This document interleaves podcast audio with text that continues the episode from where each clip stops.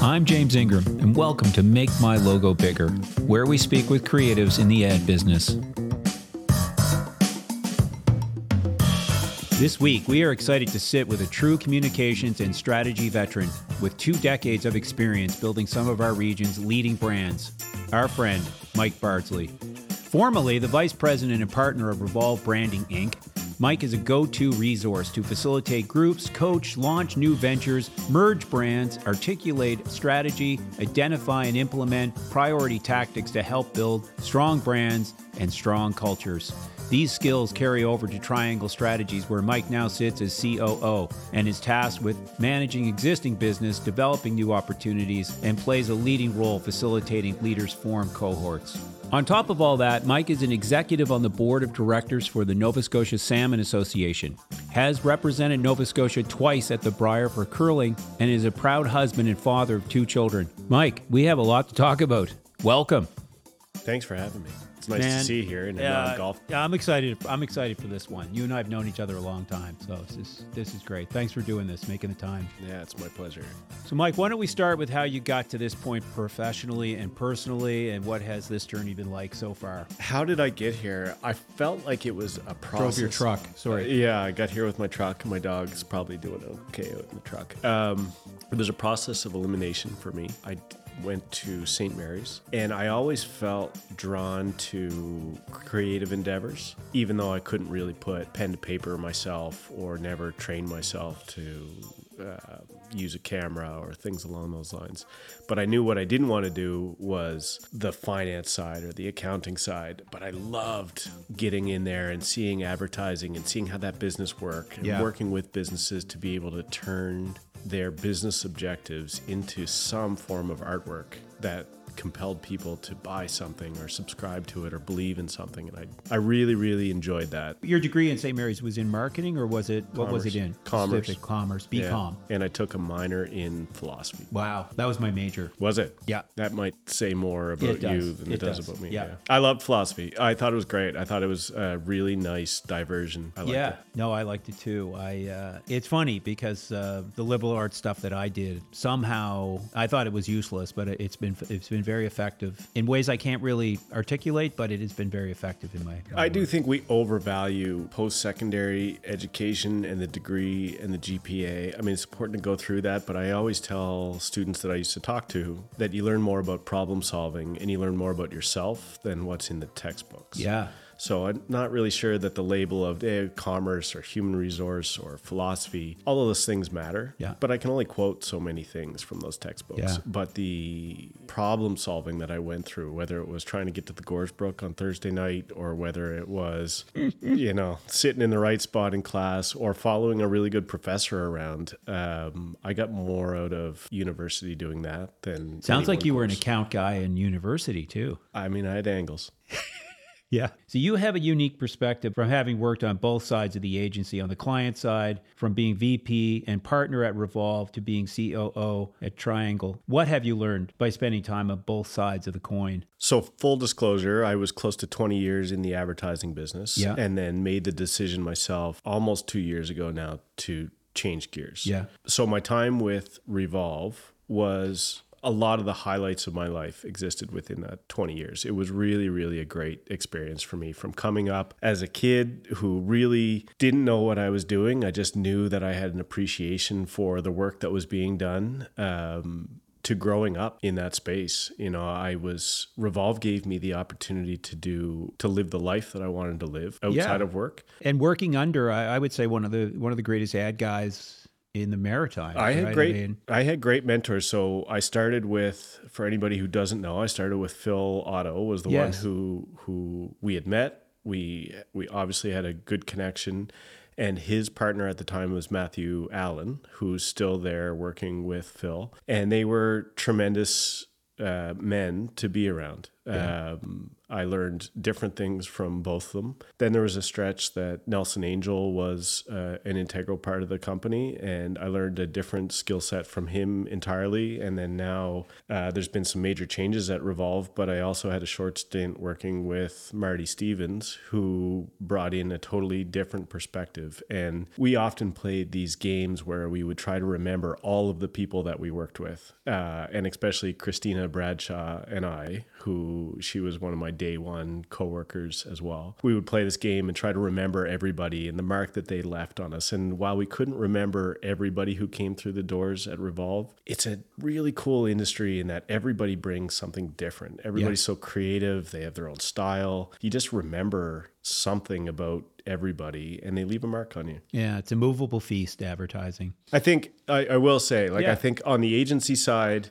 we felt like our job was both the most fun and the most difficult. And I think there's an air on the agency side where you you want clients to align with you because you feel all the work you put in and the professional people you surround yourself with and the creatives and the strategy and digital experts and media you're bringing recommendations to the client that you feel are right and you'd like to, them to buy it on the client service side. My job was to sell it and selling things is not easy. And especially if you're a creative person selling things probably doesn't come naturally. Um, and i embraced that job and I really, really enjoyed doing it. And I feel maybe there's a little bit of a gap there now in the in the agency world as I as I've stepped back from Yeah. it and I look at it, and I think there's a huge opportunity for people to come up and recognize how important being able to take a really good idea and a really good strategy and sell it through to somebody. And I think I've developed a better understanding on the client side of how difficult it is to take something that's disruptive and push it through to not just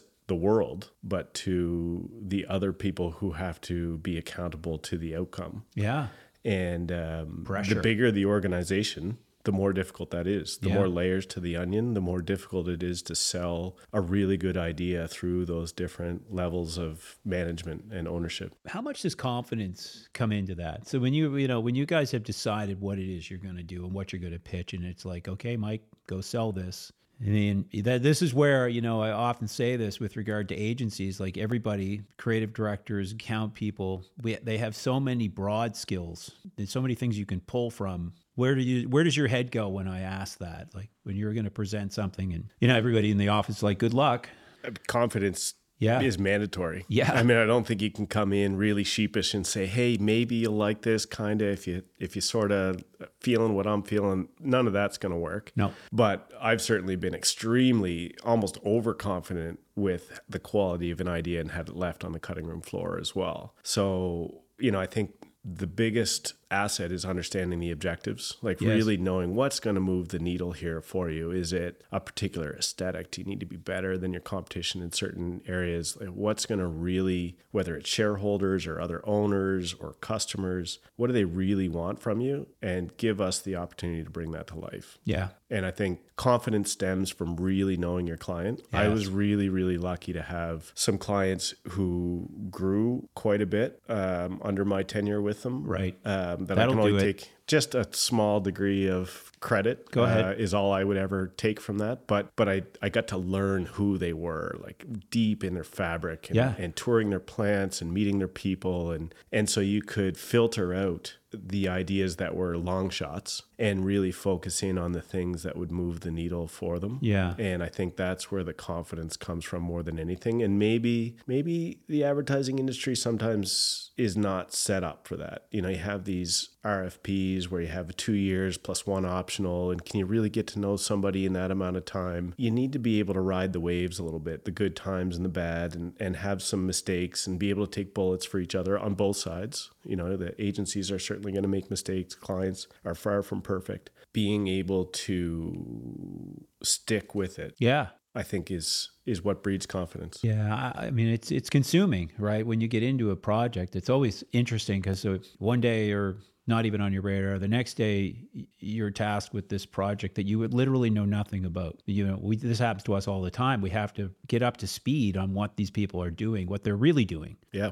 And if you could skip that. You know, if you just really knew what they were all about, and if we did, Well, everybody skips that part. You know what I mean? Like not like the client doesn't. I, I don't think in a lot of cases they don't really realize how much homework you have to do to get to a place where you're actually speaking um, intelligently yeah, about them. and then probably the scapegoat is the creative brief or how, whatever form of briefing you get, because that was something I would say at times I took a ton of pride in, and there's other times I didn't. And the times that you don't, it often bites you in the ass. Yeah. Um, and when somebody isn't properly briefed on a project, whether they're, it doesn't matter which side of the coin, it doesn't even matter which service they're providing. If they don't really know what they're trying to accomplish, the odds of them doing an incredible job, let alone a passable job, No. are low. Yeah, yeah. It's as Bob Dylan says, know your song well before you start singing, I guess. You were VP and partner at Revolve for nine years. This spans back to 2002. I don't know if your math is right there, but nine years for sure. All right. The landscape of advertising and marketing has significantly changed over that time. What was it like to be a front seat for those major changes? I would go on a limb to say every decade says like refers back to the good old days. Eh, we wish it was like this. We've all watched Mad Men. Anybody in the agency uh, world would certainly have consumed that show and said, "Ah, I wish we could. I wish we could work like that and and operate like that." I would say at the start was we had traditional media and and certainly the media dollars were not as fractured as they are now. Yeah.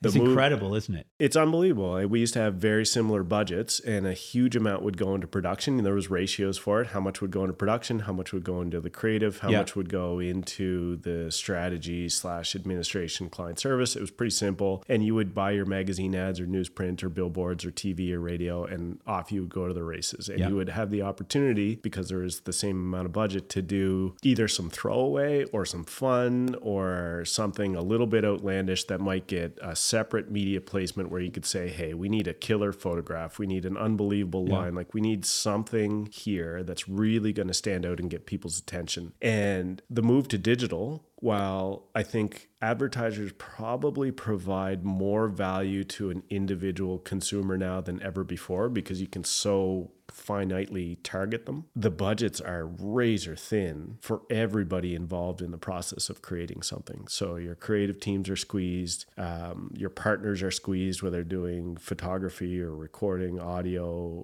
whatever it Sounds might be familiar. your media budget is sliced a hundred different ways instead of three. And it's a real challenge because on the client side as well, it's not like there's more money available necessarily. In that environment, what advice do you have for people that are, you know, working with agencies, companies that are working with agencies or not working with agencies but are faced with this dilemma? Like, just understand people. I was a. I'd like to keep things simple. I was not ever really big on data or research or something, maybe to my own fault.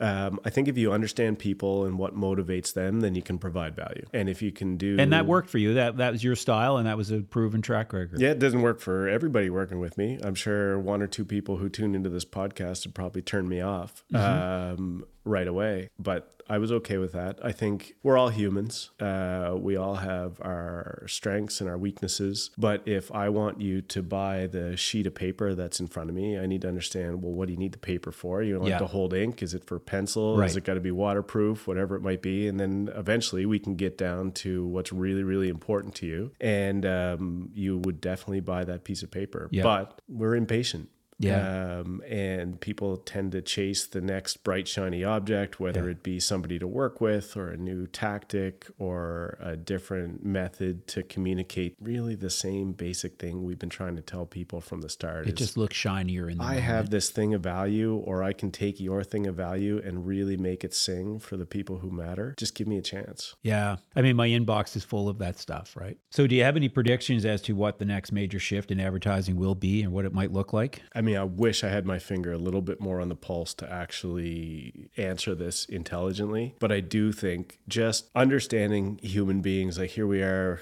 coming out of uh, a really strange three or a four year era, and people are looking for both comfort and discomfort. Yeah. And I think anybody who has something to sell right now is not that different than when they were selling toothpaste and they said, "Hey, we'll make your teeth brighter, whiter, and we'll do it faster and it's easier and it tastes great." Like none of those things ever really change in No. advertising. It's just how do you present it in a way that gets people's attention? Because there's no make no mistake about it. Like you absolutely need to get people's attention in advertising. So if there's a change coming, how do you get on people's radar faster? I love so one thing that I always tell people is let's try to create uh, repeat loyal customers. You need something to get their attention out of the gates, but then how do you keep them? You know, how do you make it so that it's dead simple for somebody to buy from you and then buy from you again and tell their friends about it and then feel a sense of community with the product that they're buying? If we sit down and we talk about the favorite brands that we love to support, it's not necessarily the individual products, it's the way they make you feel. Yes. And I know that's cliche, but that really is the root of all of what we're trying to do. Yeah. Is really make people feel special or something different for participating in the community. It's it's interesting. Uh, two things that uh, kind of come to mind as you're speaking there. Uh, a direct example. So we earlier this year we did a big campaign for the Marriott Harborfront. Okay, great. So we you know we shot photography and, and video. And as I go through my day, I'm reading an article in the New York Times. I see our ad from the Marriott. Uh, CNN. I see our ad. Uh, allNovaScotia. And I'm seeing all these digital placements with these ads, this buy across many platforms, many that I'm not even on. That's probably there. And I thought, wow, that's really interesting how targeted that is and that I'm the target. So it is, you know, I, I don't know who, how media buying has changed. That's an algorithm that's taking care of that with the what you're inputting. But I just, I thought, man, that's, you know, that me, media buying is not my, not my parents' media buying. Yeah, no, it definitely is not. And there's great vendors for that to say, okay, hey, we're going to find your James Ingrams out in the world. Yeah. And we're going to make sure that he sees this everywhere he goes. Because I'm in the demographic, Greg. I'm a target. There's no question. Yeah. A- Any of us can go on, you know, uh, whether it's a pair of sneakers or a shirt that you like or coffee that you want to drink. It doesn't really matter what it is. If the advertiser's intelligent enough to get a really crack media team behind them, uh, those ads will follow you around Yeah. for a long Yeah. time. But that's where I actually think that advertising provides more value to people than ever before. So while that might Yes. feel sneaky, I love it. I don't want to get ads for senior citizens diapers No. or or for newborn babies or things along those lines. My kids are 12 and 7. I'm not Yeah. quite in the adult diaper phase yet. So I don't want to see ads for that stuff. No. You know, give me ads for the new TaylorMade driver or the next fly rod or uh, a cold plunge tub and I'll pay attention. Yeah. So I think smarter advertisers are saying, "Hey, like there's no reason to That's all I see actually now is cold plunge tubs because that's what I've been searching. But yeah, We curate that stuff, Oh, but yeah. it's it's nice to I'm asking things. for it. Right. So it's like, do you need to put a Super Bowl ad out there if you're a cold plunge tub, or would the cold plunge tub people say, look, the people who are interested in going into ice cold water also do X, Y, and Z. So we don't need to broadcast to five million people. I'd rather broadcast to the fifteen thousand who are likely to buy this thing. exactly. Yeah. So, you know, I think people talk to me about marketing all the time just because of my background and and they'll be like, "Oh, I was talking about a thing and then all of a sudden it showed up on my phone." Yeah, It's yeah. like, "Well, if you were talking about it, you're interested in it." And it's not necessarily that your phone is listening, but it's that all of the other behaviors that you exhibit in your life and the 200 times you pick up your phone in a day, you are just creating a pattern that the advertiser recognizes. So they're like, "Hey, you probably want a cold plunge tub." You're asking for it. You are asking. I just don't have a problem with that. I don't want to be bombarded with adult diapers. I want to be bombarded with stuff. If I'm going to be bombarded and I have no choice about it, I want to be bombarded with stuff that I actually want to buy. It just annoyingly extracts a lot of money from my wallet. It does. Um, they become Discipline is very good at being uh, friction free. So I think if anything, like if Amazon has made any kind of dent in the world, it's that it needs to be dead simple to buy your product. When it's dead simple to buy your product, all of a sudden you can look at your credit card statement at the end of the month and like, Jesus, what did I just Yeah, do here? yeah. You know, it's so simple Yeah. to buy things. So if uh, if there's client side people here listening, if your product is at all difficult to buy, you should probably be wondering how do I reduce the complexity? Yeah, it's not going to work in this arena, is it? So you have won uh, many awards for your work in advertise in the advertising industry. Are there any projects that stand out as your favorite, or one that uh, you are most proud of? Any memorable experiences you can share with us? Uh, you know, awards are funny uh, because because they are a huge reward for the whole team that does the work um, we always looked at the awards and we're like, yeah, but does it really tie into the objectives that the client wanted? So I think the ones that were my favorite were the ones where the particular client that we were working for really, really benefited from the work. Uh, there's a story that I often tell because it gets people's attention, which yeah. is maybe the advertising bones in my body. Um, one of my favorite projects that we worked on was a company called Honey Huts which that uh, was a uh, great campaign. Yeah, it was incredible. So like we great came campaign. in, it was a it was a friend who came in. Sean, right? Sean, Sean Hiscock, Hiscock yeah. brought the brought the company forward, and he was going to call it something very drab, East Coast. sure. And um, through that process, we developed this Honey Huts brand, and he bought all these yellow units, and we put these graphics on the side like "Pooh loves honey," now serving one through two. Yeah. Um, all these funny lines. We were We had a great creative team. Eric Miller worked on it. And, it's incredible uh, copy. Gentleman, gentleman named Graham North. Uh, yes, I remember Graham. And we got, I got a text from Sean. He had gotten a voicemail from this Parisian lady who was new to Halifax. And we can't play it here on the podcast, but she was overwhelmingly happy and laughing. And she had called the the the line for Honey Huts like book uh, unit, and and she was laughing and carrying on about how she had seen this portable restroom with a smiley face on it and it made her day better even though she didn't need to use the washroom. And we still use this audio clip on a regular basis. I'd actually love to find this person. Yeah. Um, so here we took what was otherwise i won't use like the typical puns otherwise this relatively boring service based a necessary evil. a necessary product. Yeah. And we made it fun we made it interesting people noticed them. You can't go anywhere in the city without seeing one of those yellow porta potties. So they had a good solid business. They obviously need to service their customers. They need to be able to pick up and drop off and service and clean and and do all of their their stuff. But we trusted that Sean was going to do that. So then we put a brand behind it that they could also live up to. Yeah and I think that they have created uh, a pretty strong business as yeah. a result. It was super fun to work on. How did that? Can you go? Do you remember back to inception? Like, how did that actually? Those ideas, those tags. Well, how did that happen? So it starts with a good relationship. So I think yeah. we talked about it earlier. Just yes. knowing your client and developing a good relationship Trust. with them where he was like, okay, uh, I'm willing to be pushed. We used to always ask the question on a scale of one to 10, like, how hard do you want to be pushed? Right. There's going to be certain organizations, be the government or big organizations, that are going to say, yeah, like I'm a three or a four, Max. which is fine. Yeah. So don't put toilet humor in front of them. Uh, but Sean was a nine or a 10, and he wanted to be different and he wanted the business to succeed. And we thought that we could do that with That's because he's a serial that, entrepreneur. Right. And, yeah. and taking an approach that nobody else was taking. And those, I think, are maybe increasingly difficult to find. Yeah. So then you find this industry where, you know, there's a lot of people making money in industries that other people don't want to work in. Yeah. It's not necessarily sexy, but it ended up being something that was really fun for people to work on. And I think we could have ruined it with, let's say, a really shitty brief. So Sean gives you the nine to 10 rating. Go ahead, mm-hmm. push me. You go back to the team. You say, We got the green light to push this. And then you go to Eric and his partner and they start. Or how does that happen? Oh, we, we almost had to hold them back. Um, so you know, when did you get? Yeah, I mean, that, I've seen that reaction in creatives where they know they can go. When I wall. when I would work with other people on the client service team, I would always say, look, the the brief process is your opportunity to weigh in on the creative because unless you're logging in and, and going into InDesign or Illustrator or you're going behind the camera, your job is done at least or on hold at yes. that point. Your job, like give people a brief where if your creative team is sitting forward in their chair and you need to stop them from sharing ideas off the cuff during the brief, you've done a good job. Right if people are looking at their watch yeah, or flipping great. to the back page to see what the budget is, yeah.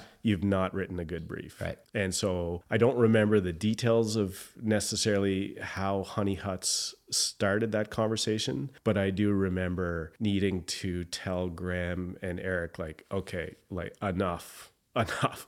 We have more than enough to yeah. present here.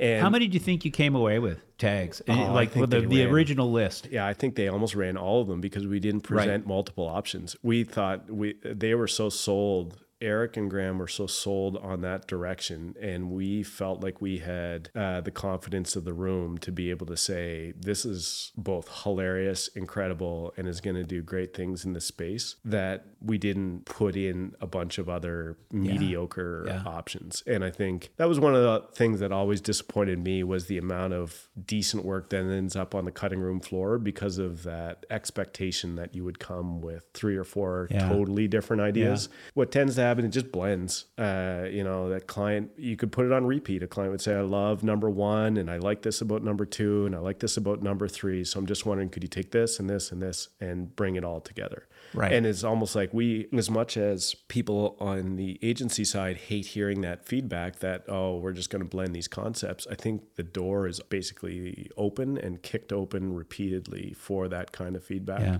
Where it'd be like, there's always good elements of any idea. So now, Triangle Strategies is looking to develop opportunities in the Canadian healthcare industry, which is something that seems so needed at the moment. Can you give us some information in what it is you do as COO there? Yeah. Um, so I made the leap from agency world, of which I was a partner at Revolve, and now I'm COO at Triangle Strategies. working- Congratulations. thank you. Uh, working with my friend Robert Zed. Healthcare is a huge focus for us. Uh, Robert, That's a big name. That that that man has been He's- at the forefront of this city and this province for a long time. Yeah, he has. And our families go back generationally, which is kind of both fun and convenient. And Yes, it's, uh, I didn't a, know that. That's great. It's a privilege to work with them for sure. I really enjoy it. Got a great dynamic. Healthcare is absolutely Robert's focus. He's very connected across the country in that way. That's how he started, right? Yeah. Yeah. Yeah. And so I try to be in service of that. I think what I really enjoy about my role now is I get to lean into a lot of different businesses. So in the agency world, I thrived on the diversity of having a lot of different clients that we would service. And now in my current role, we have a handful of different businesses of which I love in different ways that I get to work on. And I get to work on more than just telling the world about an idea, but actually getting my hands in there and trying to help that idea uh, bear fruit, which um, has been very satisfying so far. So you're happy. You're happy with this new this new role. Excited? Yeah, but I mean, humans are kind of foolish, and we're always trying to push forward without Yes. really a, an agenda and a plan. I very much enjoy what I'm doing now, but I'm constantly looking off on the horizon to say what's going to be that next thing. Does it feel a little more entrepreneurial for you? Like, do you feel like the uh, whatever um, chains is too strong? But you know what I mean. You're at a, an agency and you're in a role. Is this a little bit more? You can uh, spread your wings a little bit. Kind Yeah, of I think- really ply your own experience. Yeah, I think the blessing and a curse. Yeah. So uh, Revolve was very stable in my time there. Yes. Phil built a strong business that was growing every year, and all the people who added to it uh, were helping it along. We certainly had difficult times. We had times of contraction and things along those lines. But Revolve did give me a little bit of a warm blanket to work within, and I think now I'm more exposed to. And even in my transition, I, I didn't, I wasn't fully employed when I left. So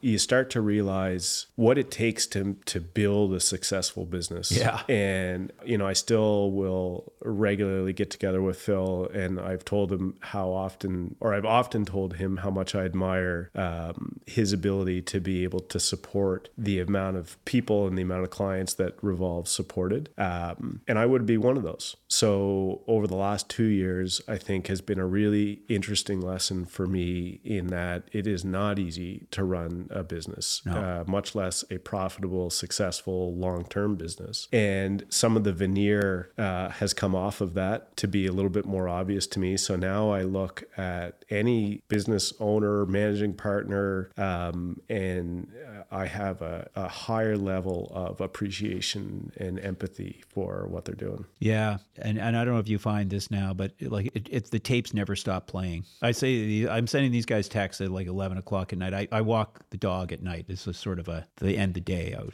and I do really good thinking then. So then I'll you know I'll start sending messages, but it's so you can't. I mean, it's just you live it, right? Because it, there is nobody coming to save you. There's nothing. There's no protection. You know, it's you do it or it doesn't get done. This is where it gets really interesting because I think we attract people like us Yes. to work with us. So, you know, I think entrepreneurs are and founders um, have their quirks. Yeah, for oh, sure. Um, and as you build your business, being able to offset your strengths and your natural tendencies is both difficult as a founder because you don't want to be challenged. That's why you started your own business. Yes. But it's also really important Yeah, to be able to good take a step back and say, you know, I can't do this by myself. No, I mean that's been reflective of my journey, right? In a sense. So it's uh, it's not easy hiring the right people, especially I think the smaller the organization, uh, the harder it is because you work so closely together, and if you're not like really on the same page, it's tough.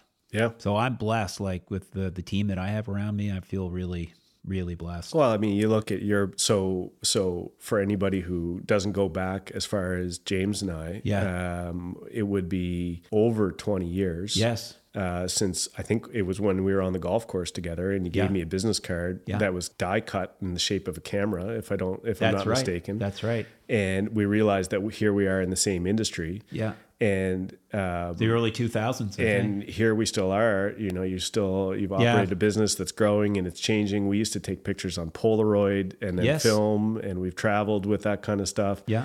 And now here we are in Yeah, we've had a couple fun times at uh, going through airport. Absolutely Yeah. um, but here you're still doing you know pumping out similar quality maintaining uh, uh, a reputation that is really really high in this Yeah. market and, and doing a job well and that's you know there's not a lot of people out there doing that How has your history as an athlete impacted how you work in the advertising industry, and are there lessons you pull from to help with that? Uh, Right. So I was a curler, a Yeah. competitive curler. So we'll put athletes in air quotes because curlers are absolutely athletes Oh now. yeah, And I, I was don't know no issue with that. I was fortunate to be on the front end of that cusp where um, there were still some ashtrays and things along those lines on the. You on had the a history of people curling that weren't athletes. That's high level. absolutely true. But that's changed, has it? Now true. you guys Yeah. are. But I did get to go to the Brier twice uh, and represent Nova Scotia, which was huge. uh, huge uh, accomplishment and a, and a major dream for me. And I didn't do it until I was in my 30s. I was 32 for the first Brier, so the dream kind of had faded and then came back. I think most people have some kind of athletic pursuit in their life. You know, there are going to be people who are artists and it's creative first, and that's totally fine. I've interviewed hundreds of young candidates coming out of school, and I've always wondered why the thing that you're most passionate about lives at the very bottom of your resume as like this little interests. Like, oh, you were varsity volleyball or you did all this elite hockey or something along those lines. Like that probably is more important in terms of your skill set than your shift at Tim Hortons or your stint with a call center. I always gravitated, maybe unfairly, to um, athletes when I was hiring because you have this sense of discipline, you have this understanding of what it takes to be really, really good at something. You have this desire um, You're competitive too, usually. just to do things when people aren't aren't watching. Yeah. You know that just that knowledge that if you want to be really, really great at something, it takes those ten thousand hours and it takes Yes. a ton of work, and the work's not always comfortable or fun, and sometimes it's a grind. And I think that translates really, really nicely into business. I wouldn't reserve it just for athletics. I think somebody who wants to be a painter or wants to draw or do any kind of creative pursuit, it's the same thing. It's It still is. ten thousand hours. It's interesting. It's interesting. I raise uh, three sons, and two of them are, are grown now, and they're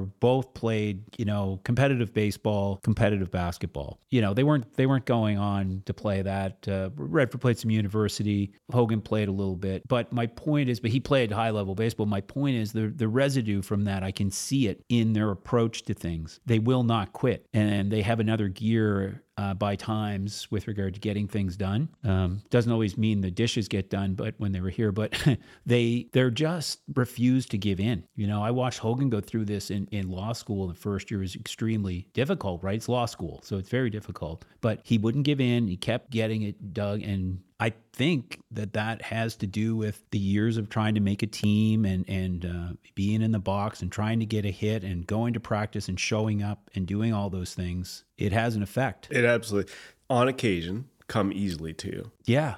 But there's nobody at a high level of a sport. But you don't usually give a shit about those things. No, and you don't work hard enough. So there's nobody at really, really high levels that is just born lucky, born talented, that just rolls out of bed and does incredible things. Yeah. I just don't think those people exist at all. I think there's a, a huge amount of work behind the scenes that you just don't always see, like Yes. that overnight success that took 20 years to get there. And I think whether it's sport or business or anything along those lines, just that understanding of putting in the work and then getting that satisfaction from it that you never forget. Yeah. You know, like I I will never forget the time spent with close friends of mine in the curling rink, even times when they really pissed me off. Yeah.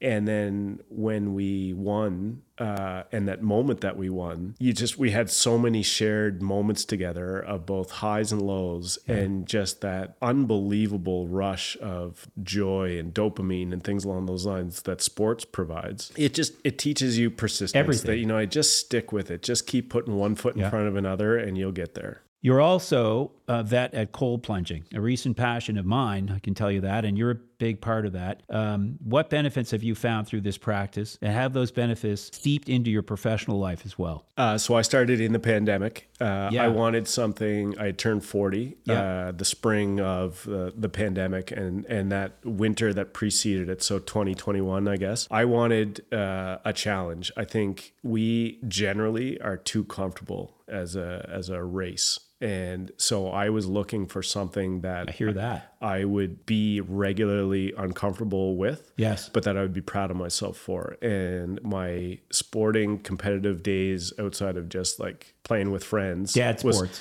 kind of passing me by. Yeah. And I was introduced to this idea of going into the cold water primarily as a way to reduce inflammation. And so when I continue to go, and I have been in the cold water, I tried to add it up before this uh, session with you. It's hundreds of Yes. times. Every single time I go to do it, I don't want to do it. No. You know, I feel uncomfortable. I'm talking myself in and out of it. Yes, negotiation. Oh my God, it's brutal. Um, but it's only a couple of minutes. Yeah. And I come out feeling uh, like the best version of myself. And I don't know, you know, it takes hours in the gym, it takes a lifetime to be able to create the type of person you want to be. Going into the cold water, living in a cold climate felt like something really, really simple, not easy, but very, very simple to do that would make me feel better. Everybody's going to find their own reasons. You can go, you can look it up, you can read Wim Hof, you can, Yep. you can get together with friends and do it for 30 seconds or for 10 minutes. You can go to a Nordic spa, you can find a cold lake, you can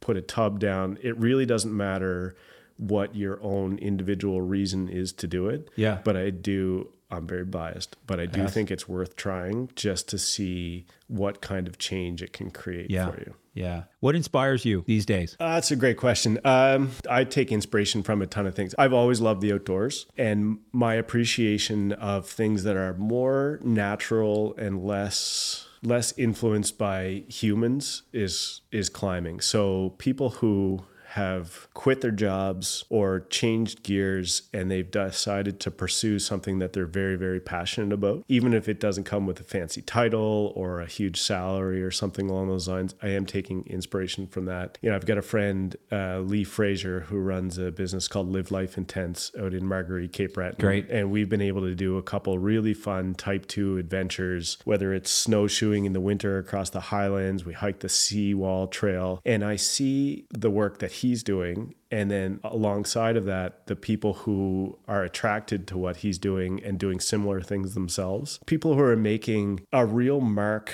in their own world in rural Nova Scotia by leaning into something that they're just really passionate about, whether it's archery or paddling or hiking or getting people out into those parts of the world, con- capturing that on content and putting it on YouTube, taking great photos. A lot of these people are not making six figure salaries doing it, but they might have four or five ways to make fifteen or twenty thousand dollars. And I just think that's such a refreshing way to live, to be able to do. We were always told growing up, like find something you love and work at that, and you'll never work a day in your life. But it felt like bullshit, frankly. Like Yeah. nobody was selling that to me at, in my commerce time. At, They might have been selling it. You weren't buying it. And and to to pursue that path felt like a degree of failure. Yeah. You know, so I think now when I look at people and they'll be like, hey, I love to do X. I love fly fishing. So how do I both pursue that passion, but then also find a way to make my own mark in that industry? I find that really, really inspiring. And people who are opting to pursue that path instead of I'm going to work 30 years in a career and I'm going to take my retirement check and then I'm actually going to live the life that I want. Um, I find those people tend to be extremely humble because they're also dealing with all the shit that comes with it. It's certainly not easy to take less money and, and Yeah.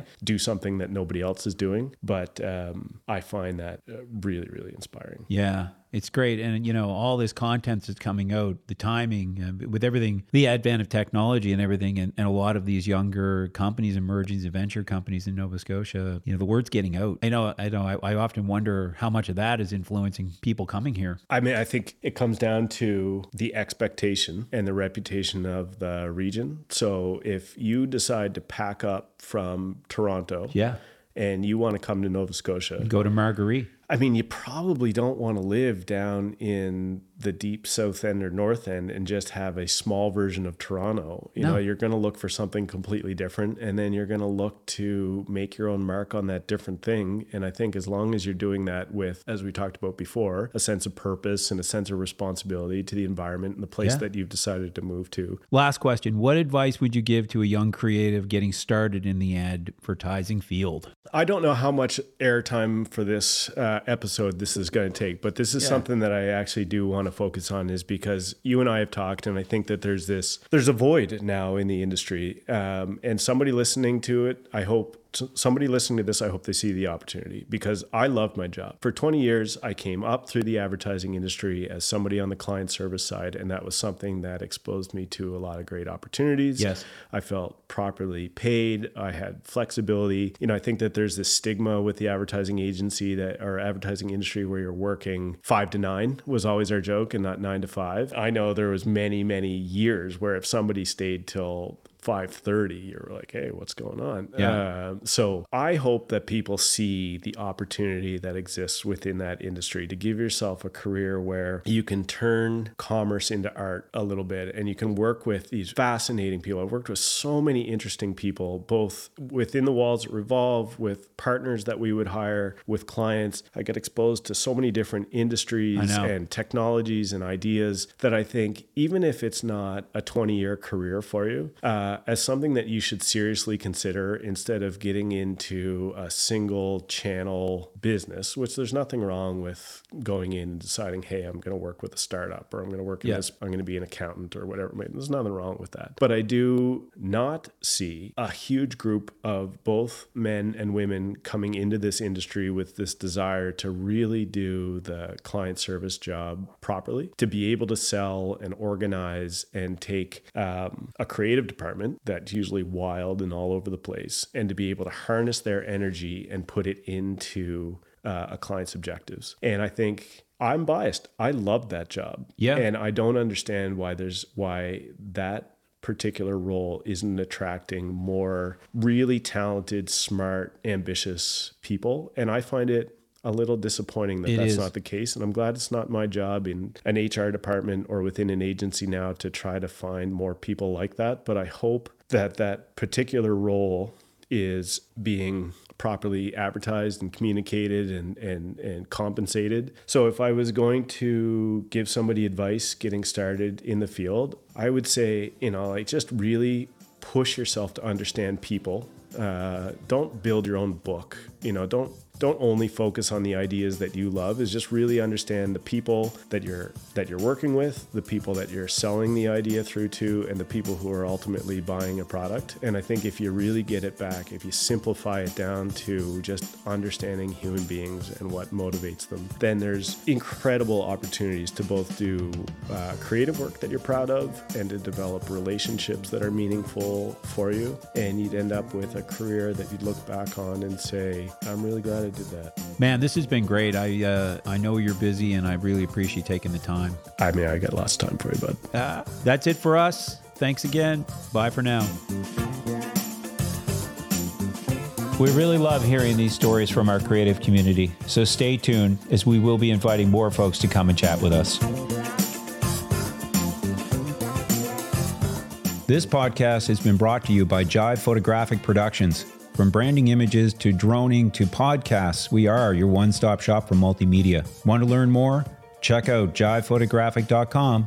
Until next time, keep it creative.